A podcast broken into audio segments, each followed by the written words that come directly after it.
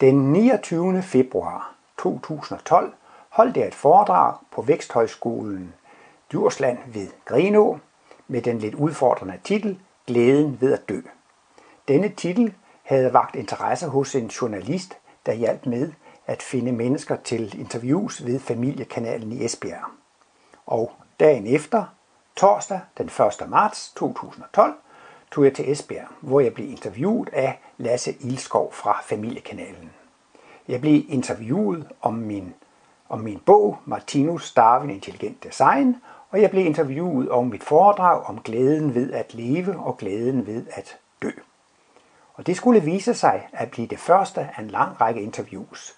Indtil dato er jeg nu blevet interviewet 16 gange af Lasse Ilskov ved Familiekanalen.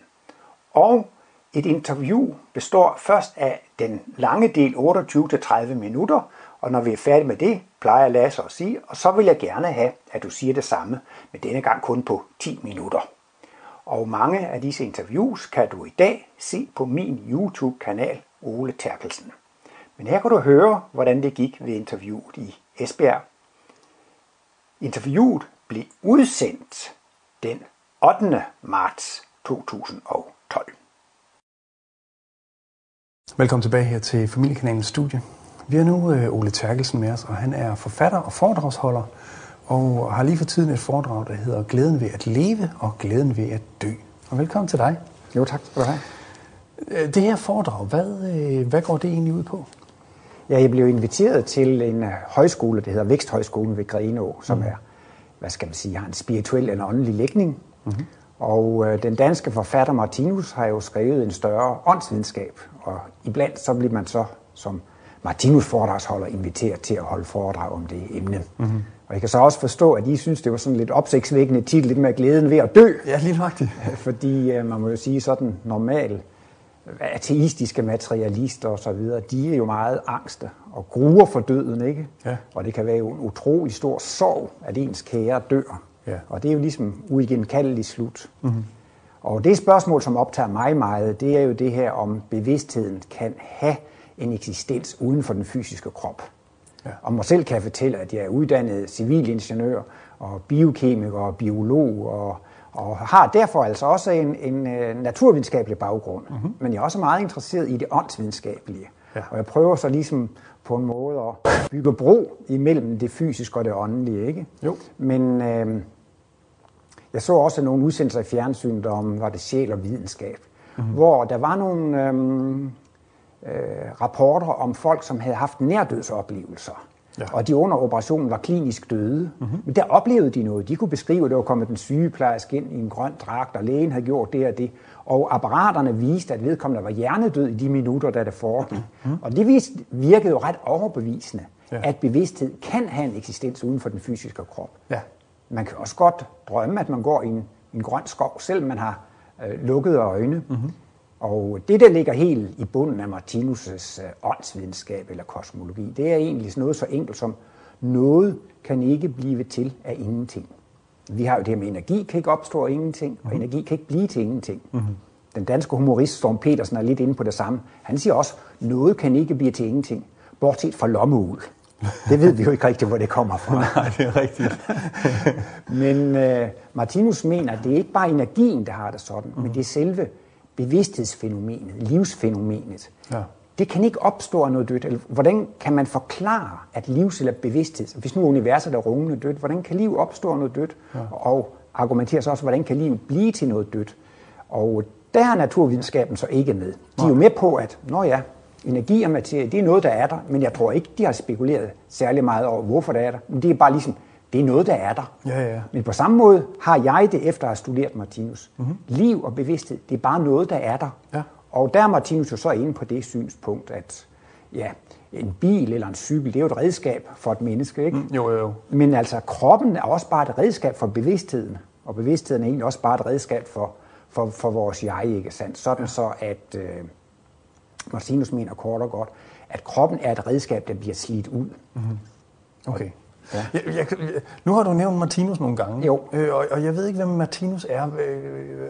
Kan du fortælle mig lidt om Martinus? Ja, det er jo en person, som blev født i 1890 mm. i Sindal, op i nærheden af Frederikshavn og Høring. Okay. Og han fik en meget elementær skolegang og en, en meget simpel uddannelse som øh, majerist. Mm-hmm. Men øh, da han blev 30 år, fik han en bevidsthedsudvidelse. Nå. Da jeg var ung, og der var hippier til, der prøvede de jo med bevidsthedsudvidelser med LSD. Ja, det er rigtigt. Det skal man passe på. Der sagde man ikke ud at se med DSB, der sagde man ud at se med LSD. okay. Men, ja. men Martinus mener, at der findes også mulighed for at få bevidsthedsudvidelser af naturlig vej mm. og af spontan vej. Og han fik mere eller mindre spontant og naturligt en bevidsthedsudvidelse, Okay. som gjorde, at han fik nye sanseevner. Nå. Han kunne simpelthen sanse en åndelig verden bag ved det fysiske. Han forklarer, at lige så vel som vi kan se en cyklist og en bil i gaden helt realistisk, Ja. så kunne han så se de her bevidsthedsmæssige ting, som lå bagved. Oh. Så Martinus har altså givet en logisk livsforklaring, En beskrivelse af livet, ud fra det, han kunne se eller sanse. Han ikke tænker eller filosofer, han ikke, han ikke udtænkt noget. Han har simpelthen... Øh, Bare beskrevet, hvad han så, eller hvad? Ja, Ja. ja. og øh, det kan man jo så tro på eller lade være. Mm. Men netop fordi vi er ved at gå ud af trosepoken og religionsepoken, ja. så skal det jo forklares på en logisk måde og en videnskabelig måde. Ja. Så han havde altså oplevet livets største sandheder af intuitiv vej. Oh. Men nu er vi jo ikke så intuitive som Martinus, så vi kan jo ikke kapere det på den måde. Så skrev han det, han kalder for kosmiske analyser. Han gjorde det tilgængeligt for almindelig intelligens. Ja. Så argumenterer han for, at det er rigtigt. Mm-hmm. Men han er på en måde snydt i faselisten og set, hvordan det forholder sig. Og Ja. bagefter så argumenterer han for, kan I ikke se sådan og sådan, mm-hmm. og så må resultatet blive sådan. Ja. Okay, okay. Og, og, og, og han kunne så se, eller havde fået den, gennem den her ud, udvidelse, bevidsthedsudvidelse, at vi ikke skulle være bange for at dø. Er det rigtigt Ja. Han oplevede så jo, at livet er noget, der eksisterer, lige så vel som energi er noget, der eksisterer. Mm. Livet, det er ikke noget at gøre ved det, det, det er der bare. og der er heller ikke noget at gøre ved det, det fungerer bare. Mm. Det kan ikke... Og begynder man så at bruge det på det personlige plan, så, så bliver det jo til, at man kan ikke gå til grunde. Ja. Hvis man skulle bruge sådan lidt mere forkætret ord, så kommer han jo ind på reinkarnation. Men til at begynde med, så brugte Martinus et ganske almindeligt dansk ord som organismeudskiftning. Organisme. Altså ligesom man kan skifte en bil ud, når den er slidt op, mm. så kan man skifte en organisme ud, når okay. den er slidt op. Ja. Og det har jo det vidunderlige perspektiv ifølge Martinus, at alle ønsker og alle længsler går i opfyldelse. Men problemet er bare tålmodighed. Vi vil jo gerne have alle ønsker og længsler opfyldt i det her liv. Ja. Men øh, det bliver så i et kommende liv, mm-hmm. og vi får så en vidunderlig ferie. Han kalder også søvnen for dødens lillebror. Nå. Vi kan jo om morgenen fortsætte der, hvor vi slap aftenen før. Og sådan mener Martinus også, at øh, vi kan så i næste liv slappe der, eller starte der, hvor vi slap i det foregående liv. Okay. Og det der er drivende, den drivende kraft i udviklingen, det er ikke mutationer, men det er simpelthen bare ønsker, længsler og begær. Det er den magnet, der tiltrækker de energier, vi har. Okay. Og Martinus mener jo, at ved at studere de analyser, så kan man jo komme til at se på døden som en ven. Mm-hmm. Og han siger, at det er vidunderligt at dø, det er dejligt at dø. Især hvis man har en gammel udslidt organisme, mm-hmm. eller hvis man er meget syg. Det er en stor befrielse. Ja. Og jeg læste engang nogle bøger af Elisabeth Kübler-Ross, mm. en tysk-svejsisk dame, som blev meget kendt i USA for at arbejde med kræftdøde, eller hvad hedder folk som Kræftsyge. kræftsyge som havde en dødsprognose. Ja. Og hun brugte sådan et meget fint symbol med en sommerfugl, der kravler ud af en puppe. Ja. Hvor puppen er en lille, trang verden. Og sådan siger Martinus det også. Den fysiske verden er en lille, trang verden. Ja. Og så kommer den her meget smukke sommerfugl. Så det er næsten sådan et, en arketype på det med at dø, ikke sandt? At det er en vidunderlig befrielse at komme ud af den lille, trange verden. Ja, ja. Og komme ud i... Men, men, men hvis, hvis det nu er øh, en reinkarnationstanke, Ja. eller en organismeskift, Ja. øh, hvis det med at komme ud af den fysiske verden er en ja. Ja. befrielse, hvorfor er det så, at man vender tilbage til en, en, en, en fysisk verden? Det er jo fordi, at der findes visse ønsker og længsler, som kun kan opfyldes i en fysisk verden. Nå. Og øh, man får en vidunderlig ferie, men man har jo nogle projekter i gang. Nogle vil gerne være genier i spille musik, i videnskab, mm-hmm. kreative fag. Og det når man måske ikke til vejs ende med i det her liv. Mm-hmm. Og så vil man gerne komme igen. Ja. Og Martinus har jo så en meget logisk udviklingslærer.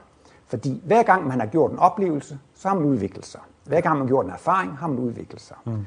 Når man har trænet og øvet sig, så har man fået evner og anlæg. Og der har Martinus kunnet observere, at bag det fysiske læme findes der også et evighedslæme, et evighedselement. Vi har en struktur mm-hmm. i vores øh, åndelige bevidsthed, som, som ikke kan gå under. Og så resultatet af alle vores erfaringer, de bliver lagret i dette evighedslæme, mm. sådan at der er ikke noget, der går til spilde, fordi at kroppen dør. Nej, okay. Så det hele, det hele går, bliver, går, går videre og bliver bedre? Ja. Okay. Hvordan tager folk som, øh, hvad, hvad skal man kalde dem, darwinisterne det? Altså, ja. hvad, øh, når man hører dig sige ja. sådan nogle ting med, at ja. vi har en, en sjæl eller en ånd, ja. eller hvad ja. det er, og den er evig. Ja, det, det, de vil simpelthen slet ikke røre det. Altså, det er slet ikke noget, de vil tage alvorligt. De vil slet ikke tage det seriøst. De vil slet ikke røre det. Altså, ja. det er ligesom, det, det er slet ikke stuerent. men, men jeg kan jo fortælle, at, at jeg har jo skrevet en bog okay. om Martinus, Darwin og så det her nye intelligent design. Og, oh, ja, ja. og der er det jo så, at jeg føler jo, at jeg har en naturvidenskabelig skoling, og har været undervist på universiteter og i gymnasieskoler og tekniske skoler. Mm. Og så har jeg studeret Martinus, og der har jeg ligesom ville slå bro imellem logikken i naturvidenskaben og logikken i Martinus åndsvidenskab. Men modellen for Darwin er jo faktisk, eller også den nye darwinisme, at det er tilfældigheder, der driver udviklingen frem. Ja. Og de fleste erfaringer er spildt i forhold til udviklingen, fordi det, der giver os en større hjerne, det er en fejlkopiering af DNA-molekylet. No. og det no. synes jeg ikke virker særlig logisk. Derimod synes jeg jo, at træning, erfaring og øvelse virker meget logisk. Ja. Men altså, den er faktisk skrevet for, om man så må sige, darwinister eller naturvidenskabsfolk. Ja. Men øh, man må sige, at der er nul interesse for det. Jeg no. tror, jeg har selv 12 bøger til universitetsfolk. No. Og enten svarer de ikke, eller synes bare, man skal holde tingene for sig. Skæg for sig og snot for sig. Man skal ikke blande tingene sammen. Så, mm. så, så, så det bliver ikke taget, øh, så at sige, seriøst. Det er, da, det er da en skam. Altså, for eksempel, hvad, øh, nu nævnte du før det her med, at mens folk har været klinisk døde, der har de stadig ja. kunnet observere, at lægen komme ind, og ja. hvordan overledes. Hvordan kan darwinisterne komme udenom sådan nogle ting? Altså, jeg går ud fra, at du også behandler det i bogen. Jo, Ja, det er jo det, at naturvidenskab er meget baseret på intelligens, og hvis man vil være doktor og professor, mm-hmm. så gælder det om at skrive så meget som muligt, om så lidt som muligt. og det vil jo sige, at man graver sig ind i nogle meget små specialer, ikke sandt? Ja. Og så holder man sig til det. Så der er jo egentlig ikke så mange, der i dag overhovedet er interesseret i at gå ind i, i psykisk forskning. Nej. Jeg tror, der var en millionær i, i Sverige, eller som testamenterede nogle penge netop til, til noget mere forskning i det parapsykologiske eller sådan. Ja. Og det viser, at der var næsten ingen forskere, som var givet til det, eller øh, no. som var klar til at gå ind i det, det emne. Men det kommer helt givet. Det, kan, det, det er jeg meget overbevist om. Ja, ja, ja. Øh, den her, den her, øh, den her lærer, som Martinus nu havde, ja. og som du nu for, for, ja. har fortalt mig, ja. øh, på hvilken måde kan jeg, kan jeg bruge det i, i min hverdag? Ja, det er i virkeligheden en øh, beskrivelse af, hvordan livet fungerer. Mm. Og øh, det er jo meget praktisk, når man skal leve. Ja. For, der, for der findes nogle lovmæssigheder for livet. Livet fungerer på en ganske bestemt måde. Mm-hmm. Men ofte så er man ikke bevidst i, hvordan livet fungerer. Og det gør, at tit kan man lave store fejl. Ja. Hvilket kan have ulykker og sygdom og katastrofer og mange ting til følge. Og der er det, som Martinus han forklarer, gør man sådan og sådan, så virker det sådan og sådan. Og gør man sådan og sådan, så virker det sådan og sådan. Og jeg har jo nu øh, været interesseret i det her i 40-50 år, og jeg vil sige, at jeg har ikke oplevet noget i livet, som modbeviser Martinus analyser. Jeg kan ikke sige, at det ved selvoplevelser har fået alt bekræftet, Nej. men det har været et meget praktisk redskab ja. til at i livet. Og jeg vil sige, selvom det er meget teoretisk, så er det altså virkelig et praktisk redskab til at få et bedre liv. Mm-hmm. Der er ikke spring i udviklingen, ja. men ved at studere, hvordan livet fungerer. Og så kan man træne og øve, så man kan blive bevidst i ting. Så det har i allerhøjeste grad stor praktisk betydning. Ja. Men jeg har observeret, at mange mennesker, som er begyndt at læse Martinus, har gjort det efter dødsfald i familien, at de selv har været syge, at de har været igennem meget store problemer. Mm-hmm. Som, der er meget få, som har en naturlig interesse for Martinus, men mange kan begynde at, at lede efter en mening med livet, når de har fået tæsk, så at sige, eller, eller, eller været nede, ikke sandt? Ja. Og så, så er det så typisk, at man begynder at søge efter mening med livet. Og det er vel egentlig det største ved Martinus' verdensbillede. Det er, han har forklaret, mm-hmm. at lidelsen og smerten har en mening, det har et formål. Ja. Altså, at det ikke er meningsløst. Der findes ikke noget som helst meningsløst i livet, og der findes heller ikke noget som helst ondt i livet. Der findes noget, som er meget ubehageligt, mm-hmm. men det er med til at give os erfaringer, så vi kan udvikle os. Så derfor har Martinus ligesom myndet det her begreb. Der findes noget behageligt, og det er jo godt. Ja. Der findes også noget ubehageligt, men det er også godt. Ja. Og derfor findes der kun to slags livsoplevelser. Det ubehagelige gode og det behagelige gode. Og så bliver konklusionen, at alt er i virkeligheden så godt. Så Martinus giver altså mennesker et utroligt optimistisk livssyn. Og det er jo noget, som giver livsløst, livsmod og, og, og livskraft. Ja. Og det der glæden ved at leve, det har jo noget med livsglæde at gøre. Og ja. der forklarer Martinus jo altså, at, at det, at man føler sig uretfærdigt behandlet, man føler sig som martyr, mm-hmm. man føler, at det er ens ægtefælle, ens børn, ens forældre, der har ødelagt ens liv. Det er måske en læge, der har lavet en fejloperation, eller en fejldiagnose, eller en spritbilist, der har kørt en over. Altså, og jeg har selv haft, og har det stadigvæk en vis tendens til at føle mig uretfærdigt behandlet, og føle mig som offer for omstændighederne. Ikke? Mm-hmm. Men det er noget af det, der er mest dræbende for livsglæden og livsløsen. Og netop hvis man er ateistisk materialist, så hylder man jo faktisk det her med tilfældighederne, med mutationerne, man er udsat for tilfældigheder. Ja. Og når man så får store smerter og lidelser og problemer, så er det jo bittert, at man er blevet ramt af de her tilfældigheder. Ikke? Jo. Og det er altså, ifølge Martinus også, meget dræbende for livsløsten, livskraften og livsmodet. Ja. Men hvis man ved at studere de her ting, så kan man få en forståelse af, det her det er ikke forgæves. Man skal mm. ikke bare kigge på smerten og lidelsen og problemerne, men på den effekt, de afsætter. Ja. Har man selv følt smerte, så får man medfølelse. Mm-hmm. Har man selv lidt meget, så får man medlidenhed. Så det vil sige, frugten af smerten og lidelsen er medlidenhed og medfølelse, ja. som er det samme som humanitet og kærlighed. Så hvis man har svære sygdomme og smerter og lidelser, og kan få det ind, jamen det nytter noget, det har et formål. Jeg flytter mig, jeg bliver et bedre menneske af det her. Ja. Det giver så livskraft og styrke og mod til at tage de her problemer. Og det er også, synes jeg, er det de pro- en af de måder, hvor man kan sige, at Martinus kan hjælpe ja. meget praktisk. Ja, ja. Men, men jeg, jeg, jeg skal lige se, jeg godt tænke mig, at du lige udvider lidt mere på det der med, at, at, at, at vi, når vi går igennem sygdom og sorg og, og smerte og sådan nogle ting, hvordan det er, er, er godt. Altså, ja. Prøv, prøv lige, fordi du fik sagt lidt af ja. det, men jeg kan godt tænke mig, at sådan, sker det fuldstændig ud Okay, ja, altså man kan sige, grundlæggende findes der en naturlov. Mm. Det er loven for livet, livsloven eller loven for tilværelse. Og det er, at man skal tage at være til gavn, glæde og velsignelse for alle levende væsener. Mm. Hvis du forurener dine omgivelser, så kommer du selv til at leve i forurenede omgivelser. ja. Men kan du gøre omgivelserne lykkelige og glade, kommer du selv til at leve et godt liv. Yeah, Men altså, der findes denne lov for livet ifølge Martinus, ikke sandt? Mm-hmm. Man kan overtræde loven for livet, ikke? Yeah. Og det er, når man påfører andre smerter, lidelser osv. Mm-hmm. Og det kan man sagtens gøre, hvis man ikke har medfølelse med lidenhed med dem. Mm. Man kan udnytte andre økonomisk og, og, og på en lang række andre øh, yeah. måder. Og der er jeg jo også fysiker. Der mm-hmm. har man Newtons tredje lov, loven for aktion og reaktion eller i virkeligheden er fuldstændig basis for naturvidenskab. Det er loven om årsag og virkning. Ja. Der er en årsag til alting. Ja. Men den overfører Martinus også til, det, til, det, til livsområdet. Mm-hmm. Vi, har jo, vi jonglerer jo også med nogle energier, følelse, intelligens, intuition, hukommelse i vores bevidsthed. Og der gælder altså også ganske bestemte love for det. Ja. Og det, man så skal lære, det er at kende forskel på godt og ondt hvad der er rigtigt og hvad der er forkert, også mm. moralsk set. Ikke? Jo. Og så er det altså sådan, at når man handler forkert, så gør man et eller andet, som skader andre mennesker, ja. dyr, planter, mikroindivider. Mm. Og for at man kan lære at holde op med det, så skal man have en mulighed for at få en oplevelse af konsekvensen. Og det er så loven om årsag og virkning. Det giver en konsekvens. De energier, man sender ud, kommer tilbage. Ja. Så man øh, kommer til at opleve smerten og lidelsen for at blive opmærksom på fejl, man selv har gjort tidligere. Mm. Så, og det er jo så også et filosofisk grundlag for ikke at føle sig som et offer og føle sig uretfærdigt behandlet. Det er ja. noget, der kommer fra mig selv. Mm-hmm. Men vigtigt er det, at det kommer ikke tilbage for, at jeg skal straffes, men for, at jeg kan lære af mine egne fejl.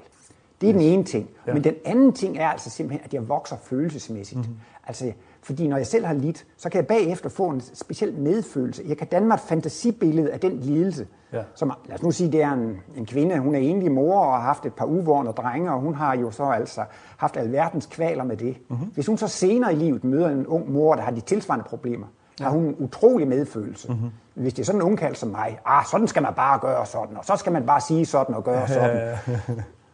der har jeg ikke den indlevelse i det, for jeg har ikke de oplevelser. Nej, selvfølgelig, selvfølgelig. Og det vil så altså sige, at alle disse ubehagelige oplevelser, de giver medfølelse med lidenhed, og det gør, at vi bliver mere humane, kærlige og venlige. Så man kan sige, at livet har en pædagogik.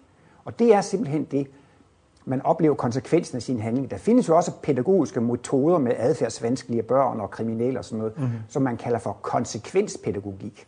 Hvis du gør sådan og sådan, ja. så har det den konsekvens. Yes. Og gør du sådan og sådan, så har det den konsekvens. Mm-hmm. Men i, i det største, så siger Martinus, at det er princippet i hele livet. Livet anvender konsekvenspædagogik. Ja, det, det og vi får det tilbage blot for, at vi kan blive mere fuldkommende. Og Martinus skitserer så et udviklingsforløb mm-hmm. fra mineralrige, planterige, dyrerige til os jordmennesker, mm-hmm. frem til fuldkommende væsener. Ja. Og det vil så sige, at væsener som nu Buddha og Jesus, de er jo fuldkommende. Altså ja. vi, vi, skal, vi skal så at sige få Guds bevidsthed eller Kristus bevidsthed. Det er målet. Ja. Og vejen til det, det er erfaringens vej og mm. trænings- og øvelsens vej. Så takket være livs pædagogik, så vil vi alle sammen uvægeligt havne der. Okay. Er der nogen, der gør noget ondt, så det er ikke sikkert, at det kommer tilbage i det her liv, men det kommer tilbage på et eller andet tidspunkt, mm-hmm. og så holder de op med det. Ja. Man kan sige, at krig gør jo mennesker til pacifister. Se engang på Tyskland, mm-hmm. med alle de krige, de har haft, ja. så er det ikke ret mange tyskere, der har lyst til at gå i krig længere. Nej, det er rigtigt. så man kan sige, at krigene producerer pacifister, mm-hmm. og mennesker, der praktiserer noget ondt eller ukærligt, ikke sandt, jamen de gør derved, at de selv får mere medfølelse med lidenhed, når det vender tilbage. Ja, ja. Og det giver så et positivt livssyn, fordi så findes der ikke en djævel, der findes ikke nogen ond magt. Mm-hmm. Alt i livet er virkelig en skole. Ja. Hele den fysiske verden, ja. mineral, planterige, dyrerige og, og menneskerige, har til formål at udvikle mennesker til fuldkommenhed. Ja. Det er da en dejlig vision at have. Det er da en super, super lækker vision. Jeg skal lige sige, hvis, hvis, hvis jeg nu lader være med at øh, overtræde livsloven, ja. øh, at, at jeg er et godt menneske, og jeg forsøger på at gøre gode ting, og ja. så kan jeg stadigvæk, hvis jeg forstår det ret, blive ramt af nogle af de her negative gode ting. Okay. Er det, er det, er det ikke rigtigt forstået? Jo, men det, så der findes jo lige sådan en undtagelsesparagraf. Ja. og det er jo så det, han kalder for loven for beskyttelse. Uh-huh. Du kan have lavet nogle fejl og har altså lidt til gode på den ubehagelige konto, ikke? ja. Men hvis du nu ikke længere kan gøre den fejl, uh-huh. du kan ikke bringe det over dit hjerte, du kan ikke få dig selv til at gøre noget ondt der, uh-huh. så får man en slags beskyttelse. Øh, Martinus taler også om, at man har sådan en aura eller en udstråling, og den giver den beskyttelse. Ja. Så det onde, man ikke kan nænde at gøre mod andre nu, uh-huh. det bliver man ikke udsat for. Nå. Og det er så Martinus udlægning af syndernes forladelse. Ja. Hvis Gud er nådig, mm-hmm. og fordi Jesus blev korsfæstet, mm-hmm. så kan jeg blive fritaget for mine sønder, ja. siger man i kirken. Ja, ja. Og så har Martinus spundet lidt videre på det der begreb syndernes forladelse. Mm-hmm. Men det er en organisk indbygget ting.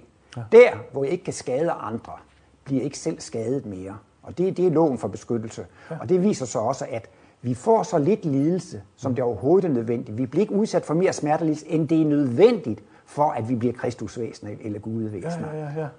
Så, men eller gudvæsen, vil det sige, at Martinus nærmest mener, at, at vi bliver, bliver guder til sidst? Ja. ja. Altså inden for ja. kristendommen, der kan man jo sige, at der har man jo udbredt, at Jesus var en ener. Ja. Guds enborn og søn. Mm. Men uh, Martinus har jo så altså det, at udviklingen går til stadighed fremad. Det er bare et spørgsmål om tid. Ja. Martinus er jo ikke profet, der forudser ting. Men hvis man kender lovene for udvikling, mm-hmm. så kan man jo vide, hvor udviklingen går hen. Ja, ja. Og derfor har Martinus kunnet se i køreplanen, det er jo ligesom også, at jeg kan måske forudse, hvornår der kommer et tog ned på Esbjerg station. Ja. Det er fordi, jeg kiggede i køreplanen. Ja. Men Martinus kunne også kigge i den store køreplan hmm. for den darwinistiske udvikling, for menneskehedens udvikling. Og ud fra køreplanen, så skulle hovedparten af menneskehedens mennesker være blevet fuldkommen om 3.000 år. Om 3.000 år? Ja. Okay, så vi har lige lidt tid at arbejde med at sætte ja. på. Ja, ja. okay. Den her viden, øh, som du nu har gennem Martinus. Ja. Øh, hvordan har den været til, til velsignelse eller gavn for, for dig? Jeg har brugt den meget. Jeg ved jo ikke, hvordan det ville have været, men jeg kunne da sagtens forestille mig, at jeg var blevet alkoholiker, eller gået i hunden, eller forsumpet, ja, ja. hvis ikke jeg havde læst Martinus. Mm-hmm. Altså, jeg har jo som ung røget og drukket meget, og jeg husker allerede som 15-årig, der læste jeg en bog, der hed Den ideelle føde, som hvor Martinus forklarer, at hvis man nedbryder sin helbredstilstand i det her liv, mm-hmm. kan man komme igen med et svækket helbred. Okay. Og hvis man forbedrer sin helbredstilstand i det her liv, kommer man tilbage med en god sundhed. Og det er så Martinus forklaring på, at børn kan blive født med medfødte sygdomme. Mm. Det skyldes livsstilssønder i tidligere liv. Okay. Og netop så ved at komme til at opleve de konsekvenser, så holder man op på den måde. Så på den måde, så vil jeg sige, at jeg har fået inspiration til at, at leve sundere, ja. og jeg har fået altså også en, en vejledning eller en rettesnor. Tit har jeg været i tvivl om, hvad jeg skulle gøre. Mm-hmm. Og så prøver jeg på at tænke på, jamen det her til gavn for helheden eller ikke. Ja. Førhen, jeg er jo ikke nogen helgen, Nej, nej, nej. men altså en umiddelbart instinktivt tænker man på, er det en fordel for mig, eller er det ikke en fordel for mig? Ja. Vil det her gå ud over min bekvemmelighed og min behagelighed? Ja. Og der har jeg oplevet, at hvis man tænker de baner, så får jeg tit problemer.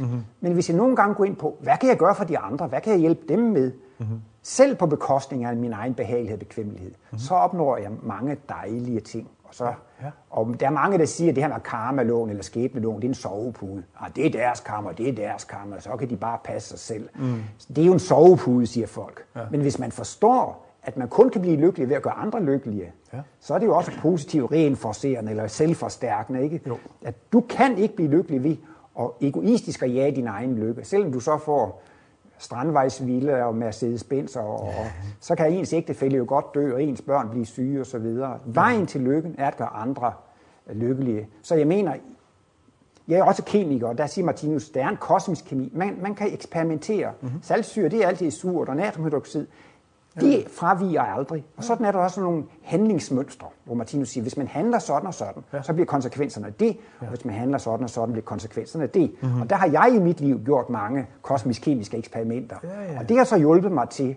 at forsøge en gang imellem, mm-hmm. at gøre noget godt af nogen for andre, og jeg føler, at det kommer tilbage med godt. Ja. Så, men derudover, så vil jeg så sige, at mit liv har jo så været så privilegeret, at jeg halvtids til fuldtids har kunnet beskæftige mig med Martinus analyser. Mm-hmm.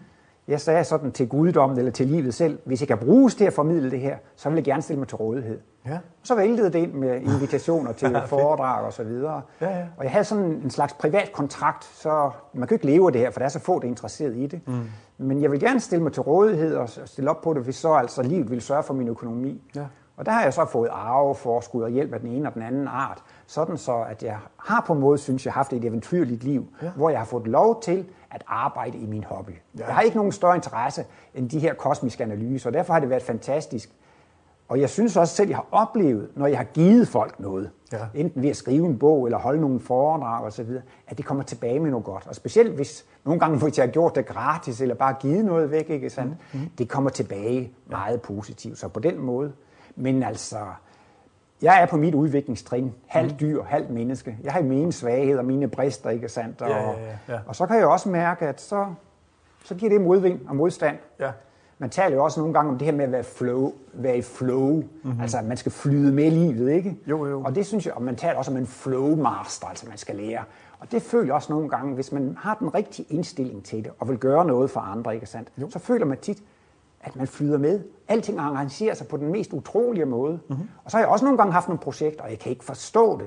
Det er modstand ja. og modvilje imod det, og man kommer ingen vegne. Mhm. Mm-hmm. Og til sidst så føler jeg, nej, men livet er ikke med på det. Jeg er ikke i flow. Det, når der er modstand på det, så er det fordi, at det ikke er det, jeg skal lave. Så skal jeg lave noget andet. Ja, ja. Og det har da været meget øh, privilegeret at kunne Yes, føre et liv. Ja, og, og, men også at ture sige, jamen jeg, jeg har besluttet mig for, at jeg skulle den vej, så, så ture sige, nej, så, så følger vi med strømmen og ser, hvor det så Ja. bærer henad. Det synes jeg er spændende. Jeg havde jo en fin ingeniørstilling. Ja. Ja. Covi Consult, stort ingeniørfirma. Ja, ja. Og da jeg så var 30 år, efter et par år der, så blev jeg træt af det. Mhm. Mm-hmm. Og mine forældre, de var landmænd på en, på en gård ved Flemming ved, ved Horsens egnen. Og så kom jeg hjem og sagde, jeg har sagt min stilling op. Nå, hvad vil du så? Skal du så dele det? Nej, det vidste jeg ikke, det vidste jeg ikke. Mhm. Nej, jeg skal bare læse Martinus og holde lidt kurs og lidt foredrag. Det kunne de ikke forstå. Det kan jeg jo godt forstå. De er jo af den sparsommelige generation. Ja, ja, ja. Og når sønnen siger sin gode ingeniørstilling op, det var jo meget, meget betænkeligt. Ja, det, var, det er noget. Men, men livet flød med mig, og så på min, på min mors gamle dage, så flyttede hun lidt rundt med mig. Altså, det vil sige, når jeg havde foredrag i Vejle og Silkeborg og Horsens og Aarhus, så boede jeg hjemme ved mine forældre på gården, så kørte jeg i bil. Ja. Og så, når vi så kørte hjem fra foredrag, så var min mor jo vældig stolt af min foredrag. Og så, så sagde hun også, Ole, nu forstår jeg dig. Ja. Nu kan jeg godt forstå det. Men dengang kunne jeg ikke forstå, Ja. ja. at jeg hoppede ud af, af systemet. Nej. Men så jeg har levet, vil jeg sige, sådan lidt med studenterlevefod Ja. øh, hele mit liv. Men det er jo også sådan, hvis man er åndeligt interesseret, så bliver ens materialisme også lidt svagere. Så har man Ja. ja. ikke så store materielle behov. Så har man, så er man alligevel glad ved en gammel rusten herrecykel, hvis man skal lidt rundt i Ja, lige København. præcis, lige nøjagtigt. Vores, vores tid den er ved at være, være udløbet. Jeg kunne godt tænke mig her til sidst lige at høre, hvordan, hvordan dit forhold til døden er, og, og hvad den her viden om, om døden har gjort for din, din holdning til døden. Ja, jeg må jo faktisk sige, at jeg glæder mig til at dø, og jeg ser hen til at dø. Mhm. Mm-hmm. Og øh, for et par år siden fik jeg en sygdom. Jeg havde gået med en sprængt blindtarm i flere dage, tre dage, jeg var lige ved at dø af det og så videre, og fik også nogle ubehag af det. Jeg tænkte meget over det, mm-hmm. og på det, jeg tænkte på det tidspunkt, ja, jeg vil egentlig ikke have noget mod at dø. Jeg elsker at holde ferie, når jeg har arbejdet hårdt. Ja. Jeg elsker at sove, når jeg arbejder. Nogle af mine lykkeligste stunder er faktisk, når jeg kan hvile mm-hmm. ovenpå at arbejde hårdt. Ja. Og holde ferie ovenpå, altså især efter eksamen og sådan noget. Mm-hmm. Men jeg blev ikke fundet værdig til at dø ved den lejlighed. Så nu må jeg slippe mig videre i denne jammerdal, ja, ja, ja. indtil jeg kan få lov til at se lyset i den anden ende. Nej, ja. det er jo ikke en jammerdal, men øh, jeg må faktisk sige, at øh, jeg ser hen til at dø. Jeg er overbevist om, at det bliver skønt og dejligt at dø. Og Martinus pointerer i den grad, alle mennesker dør på det mest kærlige tidspunkt. Alle mennesker dør på det helt rigtige øh, tidspunkt. Vi har jo livsplaner, der går flere liv frem. Vi skal træffe mennesker, vi har kendt tidligere. Vi skal træffe nye mennesker. Mm. Alle ens ønsker og længsler skal gå i opfyldelse. Ja. Så det er sådan et slags automatisk bogholderi, som simpelthen sikrer en. Og derfor vil det aldrig være tragisk at dø, uanset hvornår man dør. Okay. Fordi man dør på det helt rigtige tidspunkt, og det der er bedst mm-hmm. for ens omgivelser, og det der også er bedst for ens egen uh, fremtid. Ja jeg vil ikke sige, at jeg går i selvmordstanker, nej, nej, men jeg ser alligevel frem til, med, med glæde til den dag, jeg skal dø, og mm. på en herlig sommerferie. Så, ja. så Hvor er det smukt. Det, det synes jeg virkelig, det er rigtig, rigtig smukt, og jeg synes, det, det er rart, at, at, at, at man ikke skal gå og være, være bange for at dø og ting, så jeg synes, det er super, super fint. Så Ole, tusind tak, fordi du ville komme og, og indgive mig og seerne håb omkring, at, øh, at døden det er et, et dejligt sted. Jeg siger tak, fordi I måtte komme. Det har været en fornøjelse. Tak skal du have.